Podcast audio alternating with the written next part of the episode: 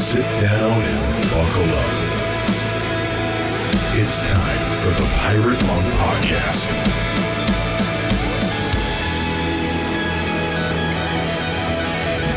Welcome to the Pirate Monk Podcast. I am not Nate. That's his line. It always makes me laugh when I say it because I don't do it as well. There's already disappointed people, but today, as both, sorry, I'm I'm trying to, I'm doing it. I'm doing it as both a guest and the co-host. We've brought in another Nate because damn it, how can you listen to this podcast and not have a Nate? So we've got Nate Geyer here from Colorado. Welcome, co-host and guest combined with a slash in the middle. Nate, how you doing?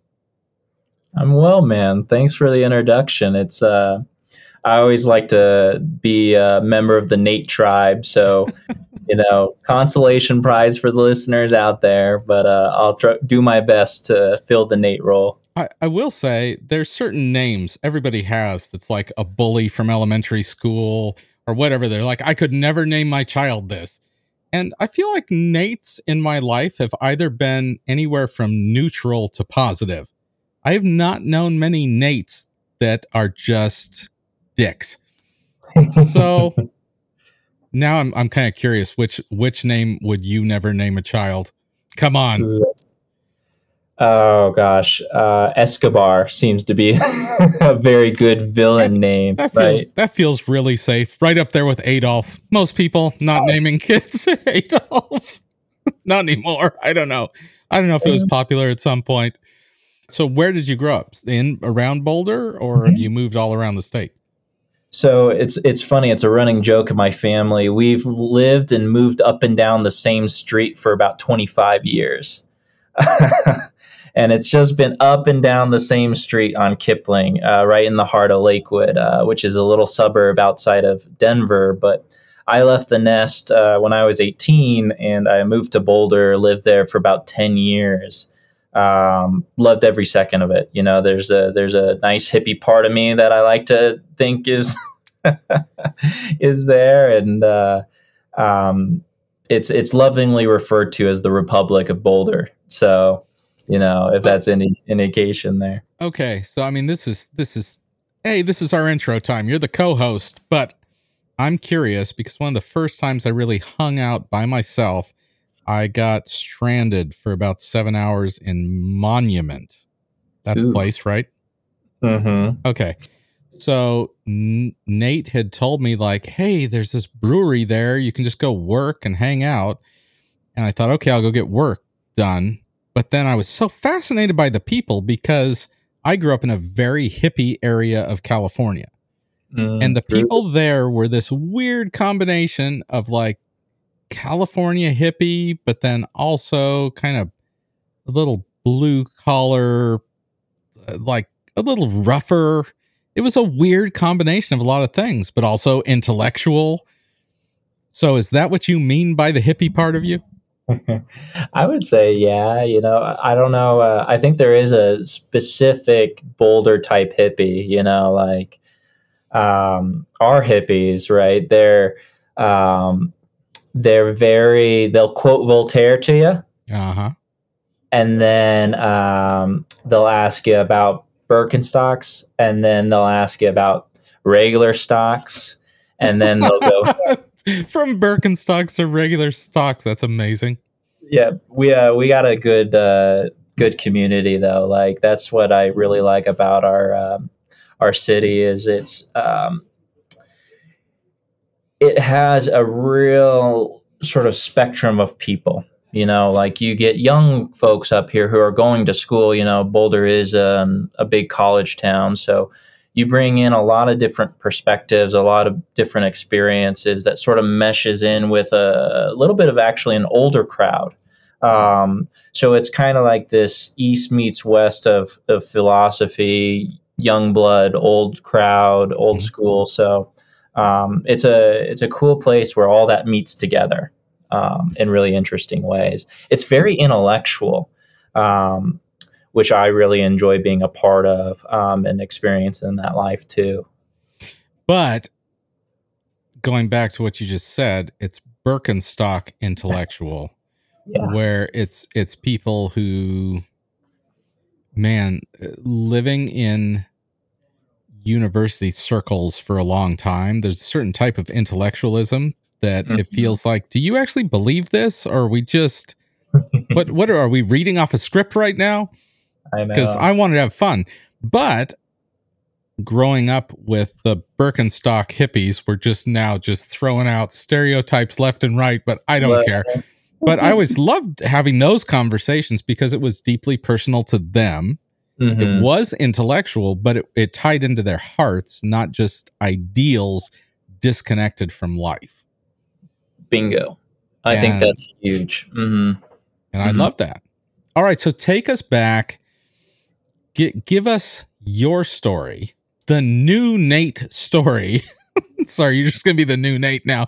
I feel like I'm apologizing about a lot today.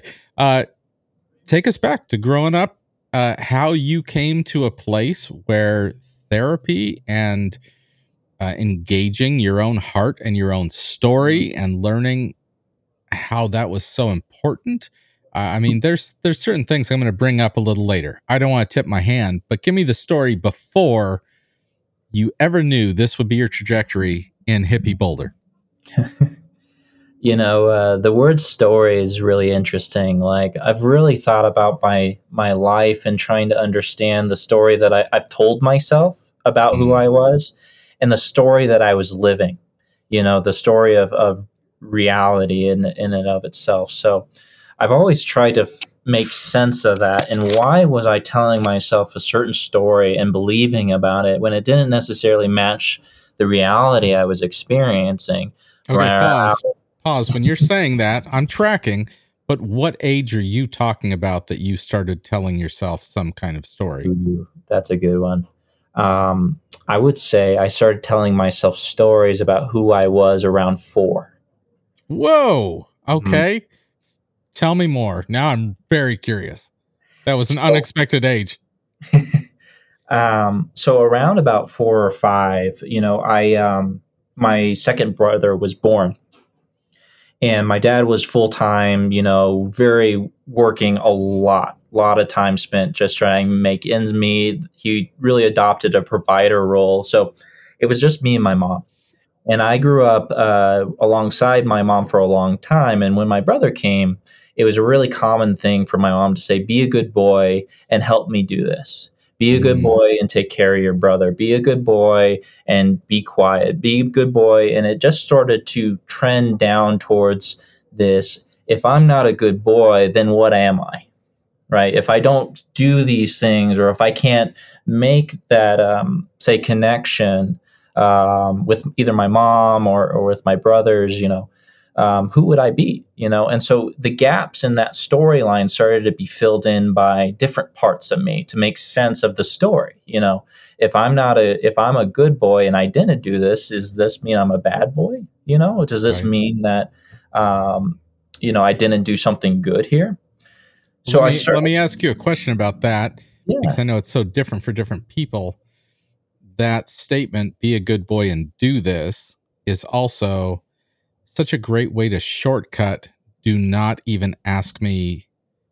Don't don't push back. If you push back and say, Mother, I see that you need help, but I'm also six and I would like to finish making my Lego thing. So there's no like pushback. If hmm. you push back, it puts you in that category. Was that part of it? Not just, oh, I have to perform to be the good boy. What would I be if I didn't? Does that make me a bad boy? But also, I have to stay silent and I can't say, wait, this isn't something's not fitting. I certainly can't explain it at four, five, six, Mhm. but I have no voice.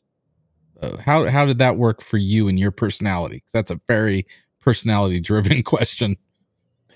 and you actually hit on part of what I actually ended up creating a story around, right? To that point, when I would bring things that would say contradict that story or um, I use my voice in a way. It was routinely meant as like kids are are not talked to, you know, kids aren't Mhm. the voices aren't necessarily here, the adults are speaking in the room. So one of my oldest negative cognitions that became a part of my story was like I'm just scenery here. Like i'm just i'm just meant to do things for other people. And if I tune out enough, right, then I'll just become kind of like a plant in the room. And I'm still there. I'm still kind of nurtured in a way, but I'm not rocking the boat. I'm not bringing flack down, and I'm certainly not a burden. I became sort of really conscious of this. If I can't do these things, I don't want to add on to my parents' plate. I don't want to add on to anybody else's plate. Um, that burden mentality really got ingrained in me pretty early. I would say even this six to seven year old, because Okay. On my shoulders, I ended up becoming this. Um, I was the oldest son in a lot of ways. So Mhm. there's that performance aspect to it. There's this um, fitting uh, what the mold is for an oldest son. Um, and there's this responsibility not to add on more pressure to this this family that I was in, not to add on more stress to this. And if I could make myself more a scenery esque, then I'm certainly doing that. But guess who gets cut out by that? Guess who gets sort of Yeah, you disappear. mhm. Okay, but okay, there's an obvious at least three questions that I'm I'm picturing that I'm a very visual person. I don't know what you looked like at 4 to 7, but I'm picturing you and you also look like a ficus. Uh but you're a cute ficus at 7. First off, I I just want to pause to say it sounds like your dad was working hard and doing his best, although things seem to have skewed a certain way. Created pressure for your mom. She seemed to not have the communication skills to weave that in.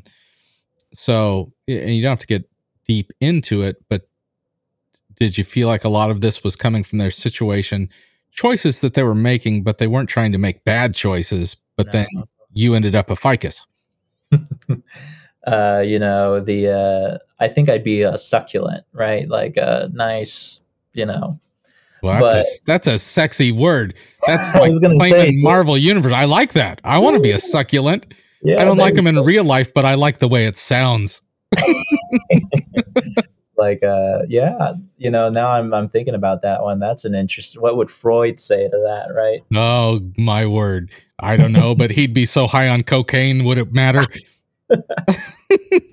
um so you know i think it was a combination of the you know my parents grew up with their own series of traumas and their own experiences that really uh disabled might not be the right word but sort of inhibited their Mm, ability to give yeah. that back to me right you know you can't really necessarily give something that you weren't given back you know we can Mhm. try and we can really do well in doing that but there's always going to be things that go missing or the, uh, the lack of maybe an attunement opportunity that gets lost you know and then here comes my story you know to make So sense they- of all that Yes. um, So they weren't you. You never.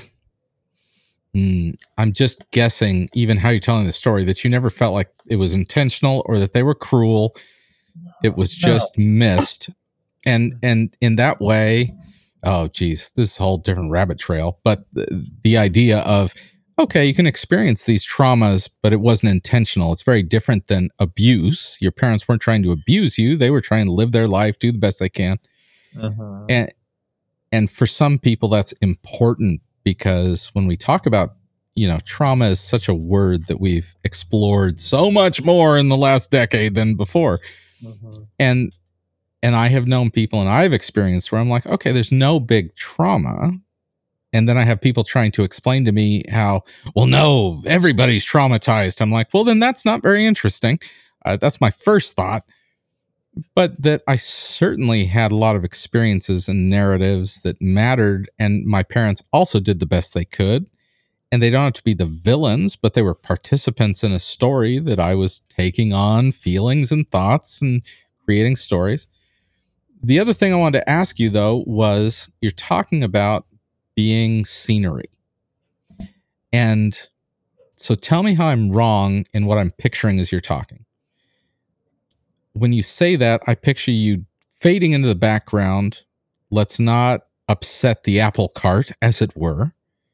But you weren't just scenery because there was a snap, and it's like, I need you to be, I need you to do. and then all of a sudden the plant becomes a boy and has to run over and be the houseboy and then when that's done disappear again so it seems like it was a it, it just the story feels like a, a combination that feels a bit neurotic to me of like disappear but pay close attention and that seems way harder than just being scenery no i actually have to agree and that actually it feels very validating for you to to to highlight that, you know, but that really pairs into a lot of my experience. You know, it was a, a maintain, you know, a, a hyper vigilant sort of state, be very mm-hmm. mindful of what's going on constantly around you, you know, be sort of on that hairpin trigger so that you do come to life, that you do have that value, then you can, you can be something for that person who calls and, and has a desire for your help. Um, and that's not necessarily the bad thing in the room, right? I think that mm-hmm. has led into a lot of why I find therapy so um, natural in a way. You know, like it just pairs to how I've I've uh, connected to people for a long time. But through my own therapy, through my own work, through my own understanding of what trauma has taught me, I've allowed myself to disentangle worth from that wanting to help. You know, like I have an inherent worth that is not ever mm-hmm. going to change. That's always been there. But it was sort of the the story and the narrative I created from my traumas that encouraged me, sort of, um, was that turnover for my engine in a lot of ways that just um, it. I use that story to explain everything you know and a, a, mm. lot of guys that i've met and worked with over the years have used stories as a way of compartmentalizing, yeah. uh, minimizing, making sense, denial. You know, um, it's related so intimately to trauma. That's why I really take this sort of belief of when we understand the story that we've told ourselves about us, when we connect to it, we validate it, we understand why we started telling us, then we get the pin back in our hands. We get to say, like, hey, this is what is really true for me. This is what's always been true why would I want or design a story that competes with that one? Well, this is why. It makes sense. Well, and and even when you say that, my fear and and uh, see, we're jumping ahead. We're jumping ahead to when we we're going to take a break, possibly. But I have to say it because, fine, you're the oldest child. We can do some birth order stuff with that. Great uh, you had certain tendencies that were just in you. Fine, great. You're able to grow a, a good beard later in life. Fine, great. but the problem is that I I I desperately hate, uh, despise, uh, purposefully using the word hate and meaning it. When a person goes through those experiences and then feels like they have to react against and they lose the beautiful things that they were built mm-hmm. to enjoy because uh, they have to simply resist. I will not just say yes to other people's needs because that means I'm back to being the ficus or the succulent. And you're mm-hmm. like, no, no, no. That was some of the best part of you that ended up getting twisted into an inappropriate, codependent. I know we don't use that word anymore. It's no longer shiny, but it it doesn't all mean that was the bad story. And oh man, do we I feel like most of us so easily get sucked down a road where we stop honoring the amazing yeah. gifts we have that just got tripped up in the bad story. Mm-hmm. Brother, uh, man, I think you're so right in saying that. You know, like we we do I guess I don't know if it's in our culture or where. It could be a lot of family stuff. It could be just even individual stuff. But we, when we work through traumas, it's so tempting to reject everything that encapsulates itself in the trauma. Like, you know, uh, maybe some listeners are thinking, like, hey, that's people pleasing, right? Well, yeah. we need a people pleaser. We need to be able to connect. We need to sometimes shelve some of our needs to to uh, be connected to another person right you think about healing in relationships or or following discovery and addiction right we need those parts of us to connect to validate to build safety to build intimacy you know we have to share in that but we have gotten into this place where we are so anathema repelling of this trauma that we're shutting down everything that that trauma co-opted that that trauma uh, got into made us maybe question about that but we don't do that disentangling work. We don't pick apart what is congruent and true and honoring of ourselves you know? It's, okay can you define disentangling work? Because i i i suspect i know what you mean but i could be wrong ah you know that's a when I, I, I don't your listeners can't see what I'm doing, but I'm really I'm I feel like I'm just peeling away like rope strands right yeah, now. Yeah, So Nate is pulling things apart with his hands right now as if the various cords of a rope are unraveling into small cords that couldn't hold anything, which confuses my brain because now the cord seems weaker because it was tangled and now it's not. And I'm scared for my own soul. What will happen if I disentangle in this work. Mm. Parts of us are going to feel like when we do that disentangling, that we're coming apart. You know, we're coming apart at the seams, right? Because we've created the story to rationalize reality. It, reality is neater when all those strands are together and it feels stronger. It feels like that's the that's the narrative there it makes sense at the time but when we start to unstrand that we can decide which strand of us is the real one which one is the trauma story mm. and i think part of our healing work is to take the strands that mean something to us and and put that into a patchwork put that into um, just as much as I was saying with the uh, the pin in the hand, right? We can take our old fashioned sewing needles, and now I'm I'm on for your he, listeners. He is he is now sewing with his two hands.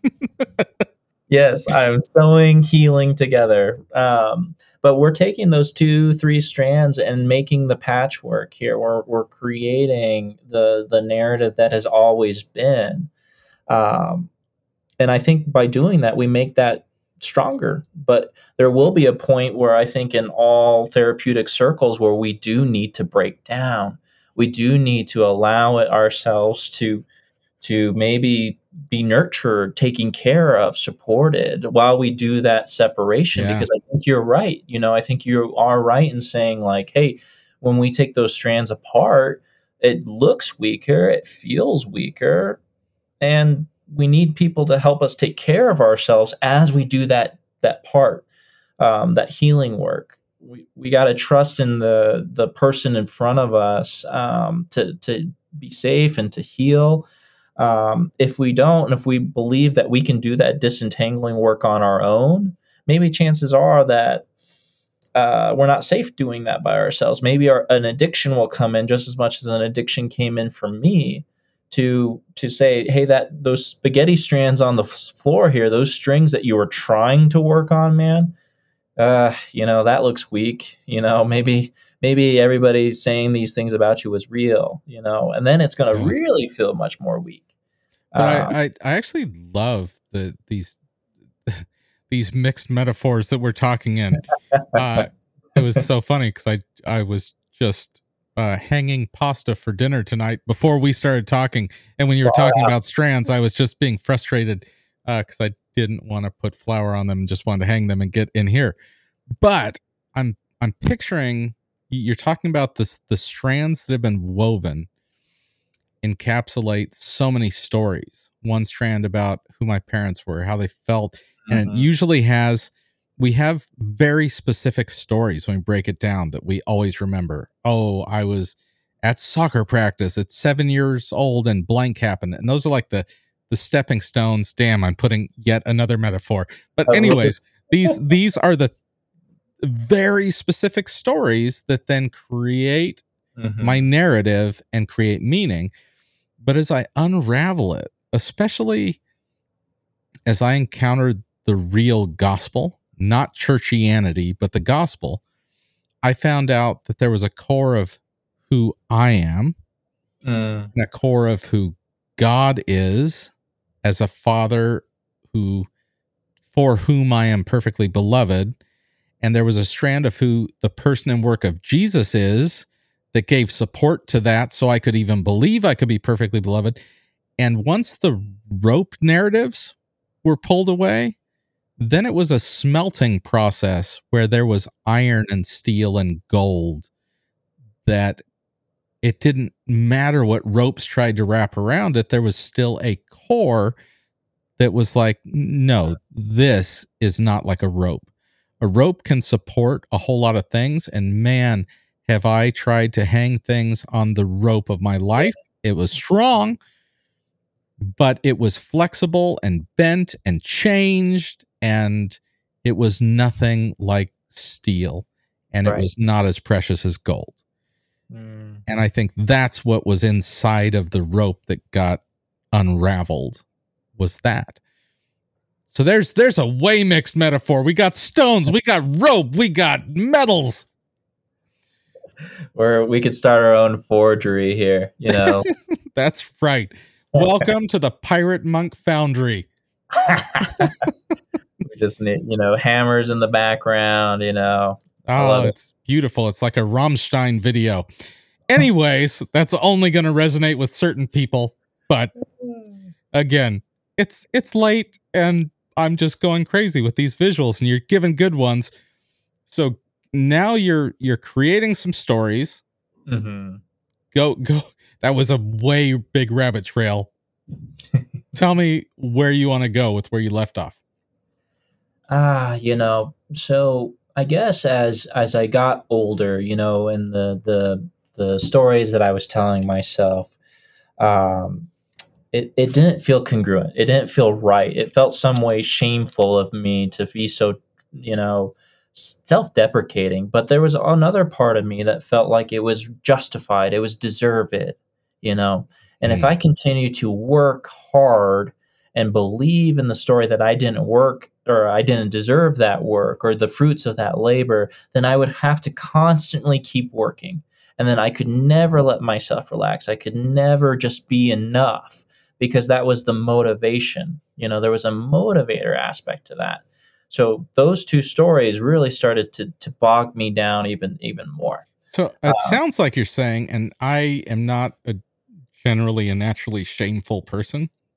It sounds like you were feeling shame, but you hadn't even done anything wrong. Is that what you're saying? Mm-hmm. That's a really shit sandwich. That's horrible. I'm so sorry. hard- Thanks, man. Thank you for for validating. I want to give that kid a hug big time. That's horrible. it was it was hard to to grow up like that you know and and parts of it was just some of the the stuff that I grew up in my family it was you know how did you maybe challenge some of these perceptions right well sometimes families are open with their emotions they're fluid with their emotions but I grew up in a hardcore German family you know like you do not talk about your feelings and if you did talk about your feelings then people would pounce, you know, pounce on you and maybe take jabs at you. And you're feeling that way. Okay, you know, you sissy or you little girl, you know, Mhm. like there was this kind of um, this emotions are weakness mentality that I grew up with. So being sort of more empathic kid, you know, being able to c- tune into other people and feel other people, you know, I didn't all of a sudden have an outlet for any of that to be safe um, and it's it's hard to to say grow up with that but you know part of why I'm I'm on this platform talking to you about it is we all grow up with a story that's rooted in say childhood stuff. A lot of our stuff is is a remnant from from early childhood interactions or early childhood pains that just went unresolved. So the parts of missing in the in the story get filled in. Typically you know i find that shame does that talking for us. Shame comes in to do the talking for us because it's it's very you know as painful as shame is, I really feel like it serves a purpose. It serves a protective element to it. If I can exist and be encapsulated in my shame, well, I have a cure all for explaining every emotional pain or hurt you know i have an out i have an escape route you know so maybe i did make a mistake or maybe i did hurt somebody well now i have shame as a resource mm-hmm. you know that i can just funnel all my intention or, or um, energy. I'm, I'm assuming what you mean by that is I do something wrong, and as long as I feel ashamed, well, now I can move forward because I felt Mhm. properly shamed, and so now it's useful for me moving forward. I feel Mhm. worse about myself, but I have a door to go through to get to the next step instead of just I would say feeling awful, but you're still feeling awful. So I don't, I don't even know what the right word there is.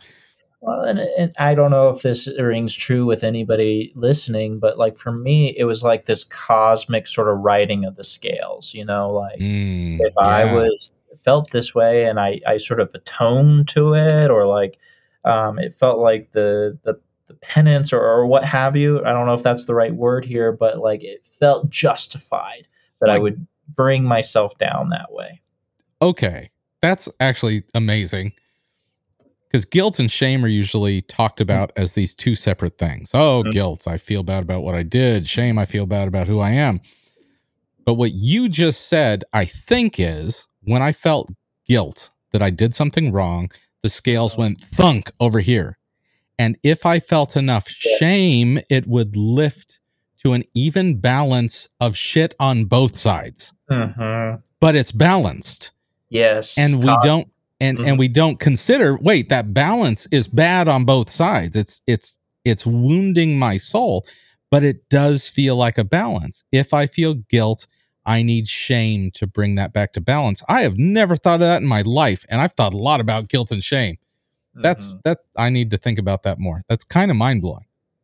Thank yeah, like it's a it's a lesson that I've I've I've learned similarly too in, in just my my experiences processing, you know, say guilt. You know, it's we're taught or at least in therapy that we're encouraged to see guilt as a pro social emotion, you know, like the guilt that I feel is is me feeling empathy, it's me connecting, but when it becomes so intimately linked to shame, right? I feel an iota of guilt, right? And my natural tendency, the way that my neurons are sort of ground and, and orchestrated, goes immediately towards the shame network. Mhm. So, like, I, anytime that I felt like maybe not enough, mm, maybe not worthy, not lovable, and maybe I made a mistake here or there, it goes, oh, I feel bad about that, but I deserve that. Mhm. I deserve that. And now, woof, we're right back at the scales. So that's, but that's such an important thing. The idea that you can put guilt into a category like that is so dangerous because guilt, guilt is a true thing. If I do something wrong, I should. Mm. If I don't have a sense of guilt, then we need to check into me being a sociopath. Like it's okay to feel guilty when I hurt someone, and that at its best causes me to confess to agree with their version and then to repent to change my mind of what made that brought me to that place. So fine. Guilt's cool. There's pro social stuff. However, if I grow up in an environment where I'm getting gaslit all the time or Mm. or I have people who are trying to make me bear their sins, to bear their guilt, then all bets are off. It is not a helpful thing. And it becomes a very confusing thing because I feel the guilt, and yet I was not the one who did the sin. And then I still have to bring shame in to balance the scales. And then you mentioned the whole unfairness thing, which seems like a side door release valve when I can no longer keep balancing inappropriate guilt with shame, then I go straight to I deserve better and I start acting out. Mm. And and now you have my story of high school. Give it to me. I'm listening. So I, uh, I I took all those stories into into my high school experience, and I I became super super super aware of what I thought everybody was thinking about me. Now, if I have this chorus in my head, this narrative of of deep guilt and deep shame, then I'm thinking the worst of everybody. You know, like they're they're judging me, they're going to reject me. So I started to really collapse inward on myself, and um, a lot of my addictive behaviors, you know, started to take root in high school. Um, I would even, at least from my experience, this is congruent for me. I would say shame became in and of itself an, a, a secondary addiction, where like it became so ingrained and so um, uh, just associated with my daily experience um, that it felt almost good in a way to shame myself, which I know sounds backwards. I know that it might sound, you know, funky to say that out loud, but there was a part of me that felt good by that. Like it was so righteous and justified and it made sense for everything. And then I was starting to use that to get value and worth. Like if I shamed myself and I wouldn't allow myself to feel good about anything, well, I would be getting the, you know, I was a, uh, huge in in my school system where like I had a lot of accolades, a lot of um, really good grades. I was getting you know straight fives, which is uh, on the AP courses for college. You know, like I was doing all this good stuff.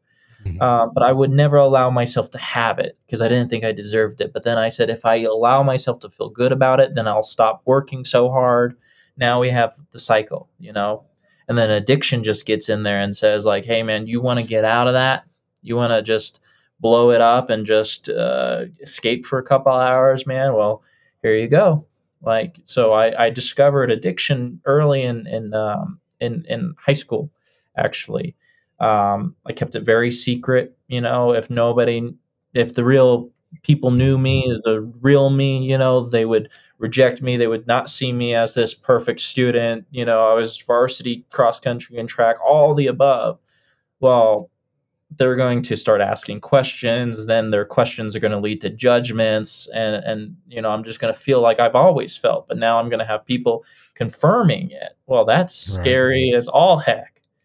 Um, but then I assume that those behaviors only justified why you should feel ashamed and keep you in that.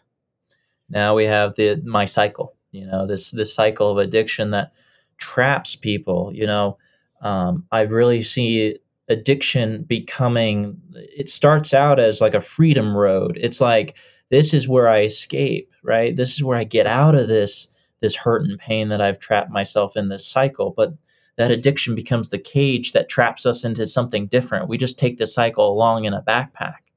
And now we're yeah. stuck in the cage of this and we can't get out because this cage is serving a lot of different, you know, purposes, jobs.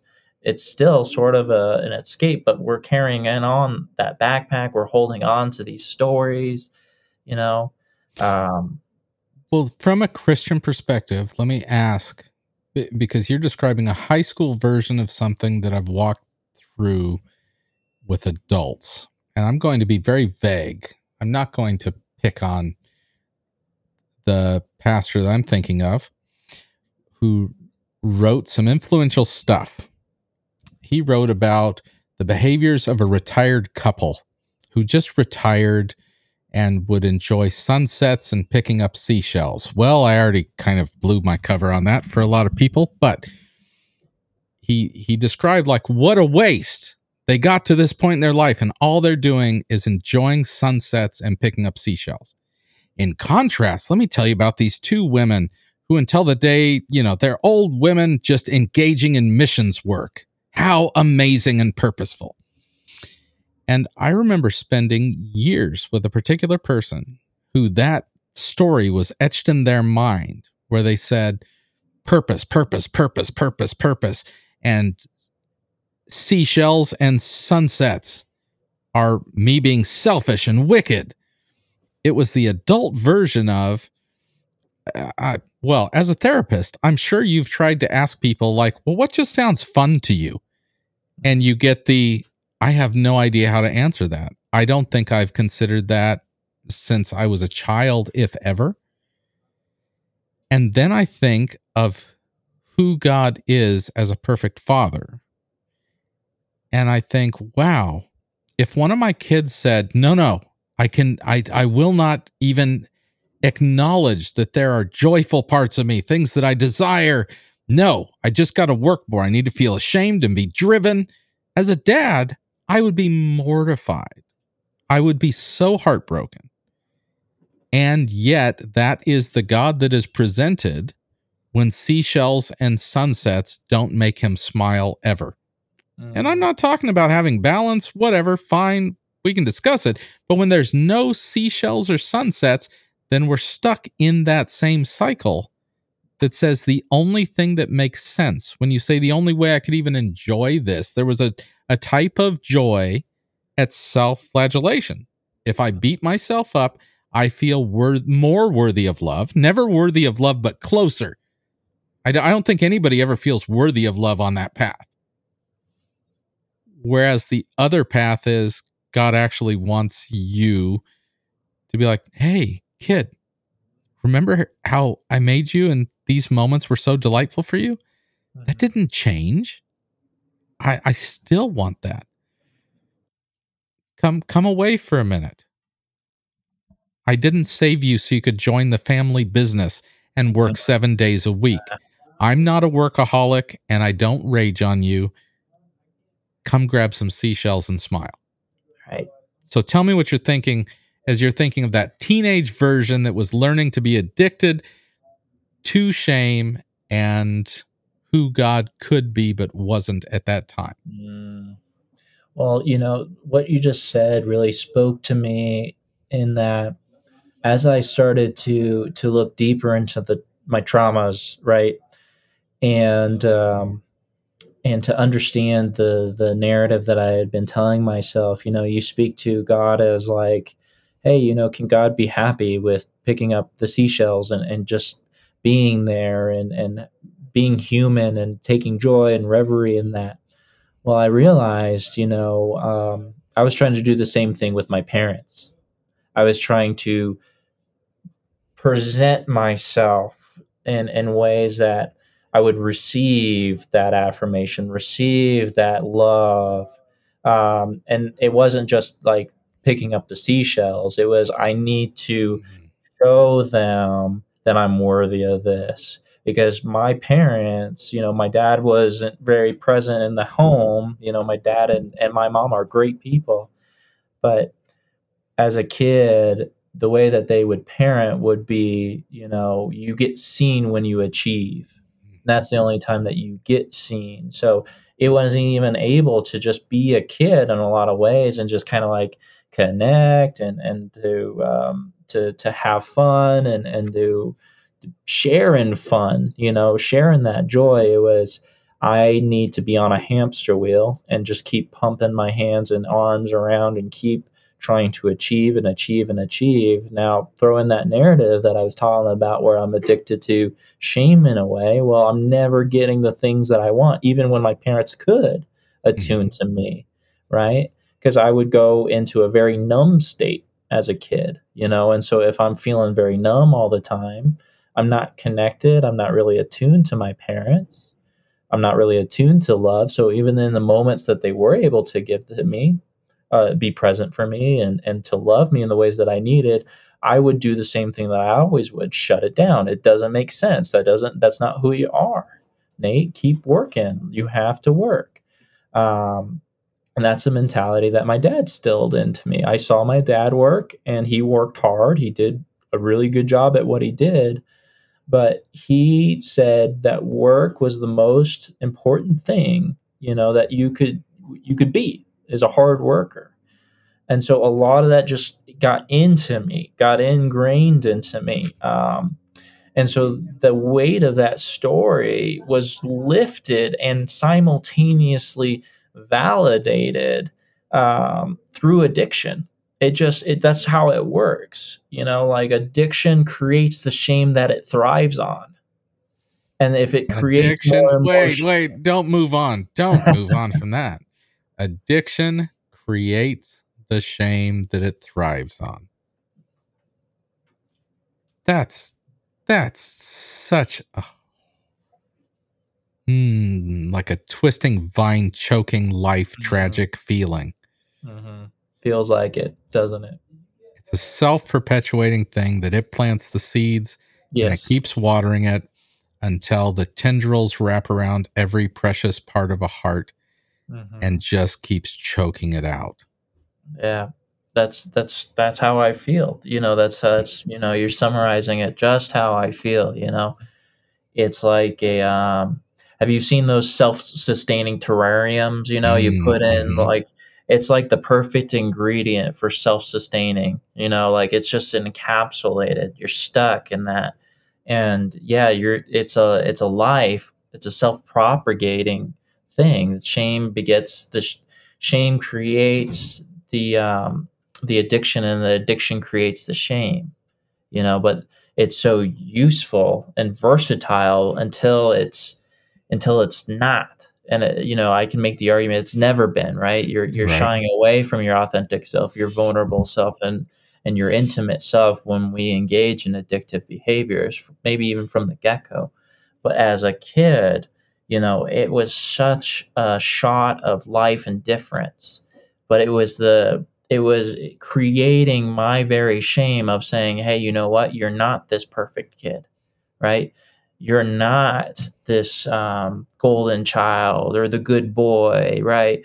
You're bringing down more people by doing these things. You're creating more of a burden and that it just shuts you down. It just drains you more and more. Um, I was in a recovery circle and a fella said, you know, good way to think about addiction is the more that you drink from its bottle, the the more that it drinks out of you. Mm, And that one stuck with me because that's Mm. that's how I see addiction operating in, in the guys that I treat in my own experiences. It's addiction is taking more out of you than it could ever give back. And now it's just this this uh, band-aid over a gushing bleeding wound um, and it, we're still reliant on it we really are Mm. trying to depend and attach to the addiction itself it's a Uh, yeah, it's a laughing band-aid. It's a Mm. band-aid that mocks the fact that it will not mhm. ever heal the wound. yeah mocks is such a powerful word man it's like it just laughs at it it's like oh this feeble attempt for you to to feel an, a modicum of of better Yeah. right it just laughs at it it's and hard then it, and then it invites you to put another one on tomorrow. Hey, Yeah. there's more. and I'll, I'll see you tomorrow too Yeah, you know, I already, I I already know you'll come to me, you Mhm, weak ass boy. mhm. Never a man, always a child. Mm, right. Our shame feels very uh, like it's it's a old part of us that convinces us that we're very young. Hmm. Um, and that's just that's that's how it operates. That's how it how it um, how it works inside of an addiction.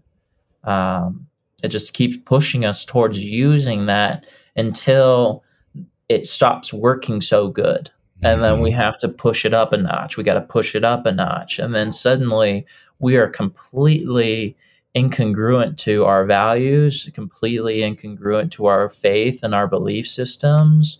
The the vows that we've made for ourselves suddenly are suspect, and then who are we? Well, I got this mirror, this shame mirror that's showing me who I've always been, and now it's confirmed yet again when I start I started losing relationships. I started um, putting myself in a lot of jeopardizing situations. The more that I ended up using alcohol, the the worse I put myself into a position. You know, and that led me through college. That led me through grad school until um, I uh, I'm so grateful that I I met somebody. Um, who stood by me and helped me recognize that the shame that I thought I was was not who I who I really am. Um, Now what what uh looking at the time, we this this needs to be a 3-hour Joe Rogan podcast. Uh anyways, at that point and we're skipping over. I I appreciate how you you're getting us to where we need to go by the end of our time. But how like I know how I came to see that and it was it was very much through seeing the gospel through a different lens but that's not necessarily how that person showed you that so what what was the lens that they held up that you saw this differently so this this person is my wife. She became my wife, um, and she helped me uh, like actually accept love for myself. Um, and the the story behind that is, you know, I like a, a lot of us listening, we had a rock bottom. You know, we had that rock bottom, and she helped me to see it. After you're married, or is this dating time? This is dating times. You know, Okay. And Uh, am, am I assuming that Ari's name is Ariana? Ariane. Ariane with an E Yeah. at the end. Ariane. All right. I like to declare strong and wonderful women in the lives of Mm. men for who they are. So, Ariane, you're dating and you hit some rock bottom. What happened? What did she do? How did she show you this mirror for your true self? she she was she was not repelled by the say my emotions right and she was the first person that i could be vulnerable with and and didn't feel like the judgment was there or the the rejection was there it was just a pureness about that Wait, hold the hell on. Most guys would say she's not repelled by my behavior. You just said she was not repelled by my emotions. That Mhm. seems significant. Please explain that more. so remember like at the the start of this man like it was this um this i was a very feelings kid. I was a very feelings oriented person.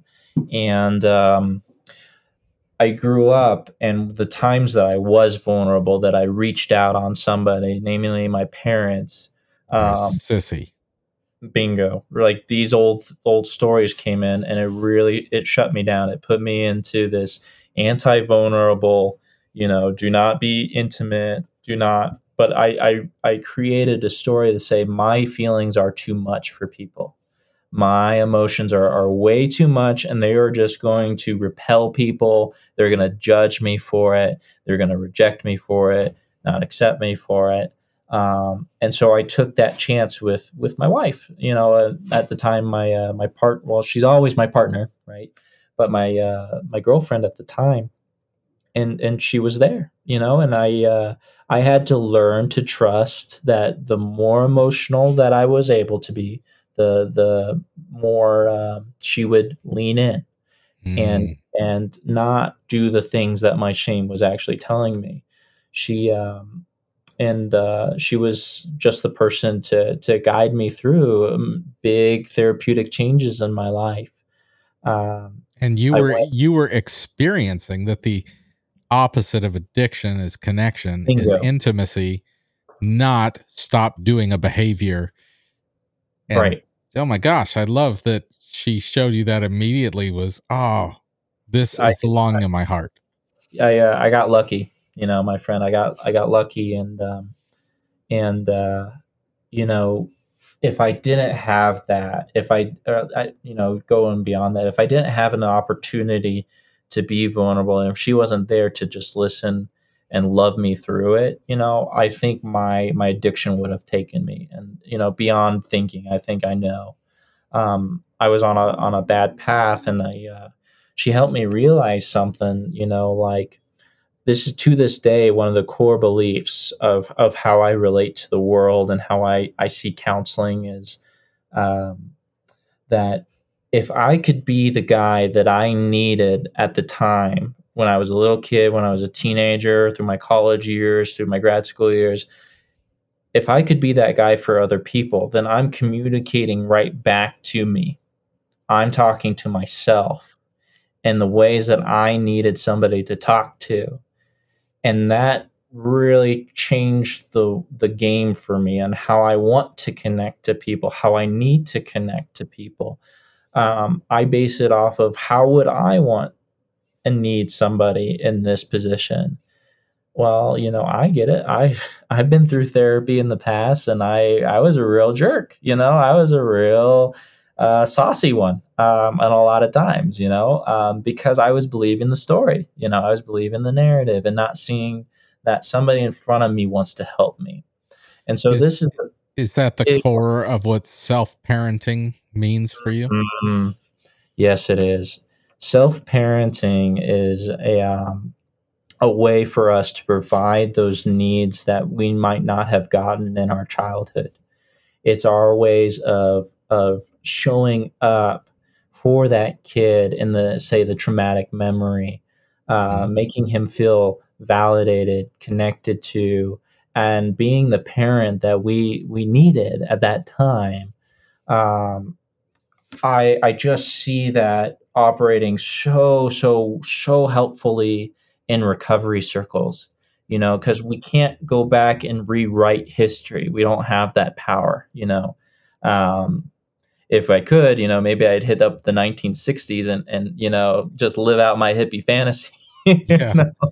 but I mean, let's let's pause because we, when we get confused from our our childhood hurts, we keep trying to have relationships, having people uh, meet the child's needs, even though you are an Mhm. adult man, you are not the child. You will never be the child again.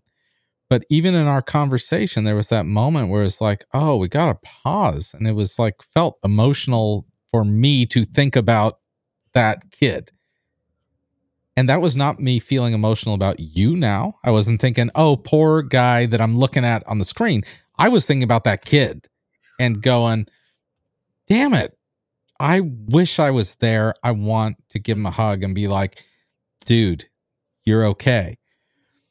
And for for us to learn, I am not that kid. I can never be that kid. However, I can have compassion for him. I in my mind and my heart, I can say, I want to give you a hug, but I'm not you anymore, but I love you. And that was hard, Mhm. but I'm not you. I'm someone else. And this is okay now. I am Yes. loved. I am beloved. Mhm. You can help that kid understand that he grows up. He grows up and he can help take care of him. He could be there to, to meet his needs, help him be accountable for that. Um, I see reparenting as a way of, of rescuing in a lot of different sort of facets that kid that's stuck in the trauma, that cannot get out of the trauma, and the things that he told himself to make sense of the trauma are these last vestiges before he can finally rejoin the parent, us, you know, us as adults. Um, So for skeptics though, let's address how it's it's the exact opposite as we think. If I go back to my childhood, I'm simply indulging and staying in the past. Where that's not true. The person who won't address it will stay in the past because they don't acknowledge it versus moving past the past because they're acknowledging it. bingo, bingo. And It's, brain uh, spotting is important for this. Take us there. so I like to do something uh, called brain spotting. You know, um, really cool trauma technique, pretty similar to EMDR, but um, it helps us sort of connect somatically to trauma, feel things through our bodies, connected very intimately to that source of trauma. And as we gain insight and awareness into the emotions of this trauma memory, the the feelings and sensations next to this trauma memory, I like to leave fellas that I'm working with through a reparenting experience because they're in it, they're feeling it, they're connected to that kid. And through a guided meditation that I like to use, I lead guides towards being the parent in that trauma. If they could see this kid, see that kid, maybe interfere or or um, or block or shelter or or validate that this or kid protect. existed. Protect Protect, them, yeah. bingo. Protect is such a good word. Protect this kid from the pain, from uh, from that hurt. It goes even a step beyond that and saying his hurt is okay, that the world hurt him, that this trauma has hurt him, and this guy, you are present to it. You're the dad or the mom that you needed at that time that could hear your story, that knows what it's been like to be in there. And I like to invite guys that I'm working with to connect e- intimately to that kid, almost like an inner child experience, and bring the kid back with them as they come up from the brain spotting trauma processing so that as they're bringing up layers coming back into the room that the kid has is back in the heart where he belongs where he's loved and he's nurtured and he's felt um, and he, most importantly he's safe again and he can realize that he's safe because he grew into you. You're there, you're present for him, and you're attuned. Um, I've just seen such tremendous, you know, growth out of it because um, it, it it it bonds to that somatic processing, that feeling involved to it. And for those of you that are listening, and you heard Nate use like the words inner child, and you thought, well, fucking hell, this is just some new age shit going on on the Pirate Monk podcast.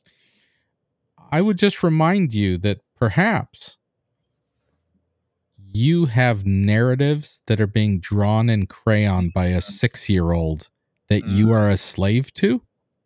Mm. And this is about you realizing that you are the adult and you don't need the seven year old to tell you who you are anymore because you have much deeper voices. And the word inner child is not a slave to new age hippie stuff in Boulder. it doesn't have to be. I think we can create that in the meaning. Uh, you know, we're meeting making creatures for a reason. We can make a meaning out of, say, an inner child, and if we choose to to label it as the hippy dippy stuff, right? you know maybe maybe so you know but look at what that does for you if yeah. your skeptic comes in and maybe this is the the thing that the listeners need maybe this is the thing that's going to finally uproot them from that crayon drawing so that they can live in reality that they can be feeling uh, their emotions better attuned to partners and kids right mm-hmm. we got to sometimes take a leap of faith we got to trust in something that's different but we can give it the meaning that makes sense to us. So if it's not yeah. the inner child, we can say this is our vulnerable self. This is yeah. uh, the image of us when we lost a, a, a part of us to trauma. Or we lost our intimacy, we lost our vulnerability, or we lost our authenticity. Or maybe at the simplest, these are the stories that, as I think about it, I've been telling myself is who I am since I was in the sixth grade. Mm-hmm. That is what you are talking about with going back and addressing that. Mm-hmm. And so, fine, throw out all the phrases, all the ideas, but if you still have same things you're thinking about yourself that you've been thinking since you were in the fifth or sixth or seventh grade, that's where we need to take the crayon away mm-hmm. and pen in your hand to rewrite this story and hopefully from a foundation that is more secure than anything you've experienced thus far. And and reparenting and, and brain spotting does a great job at that. It does. All right. So where do people like go? Okay, Nate for today.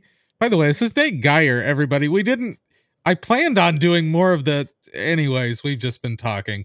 Uh Nate is is a he works with Begin Again Institute, Boulder Recovery.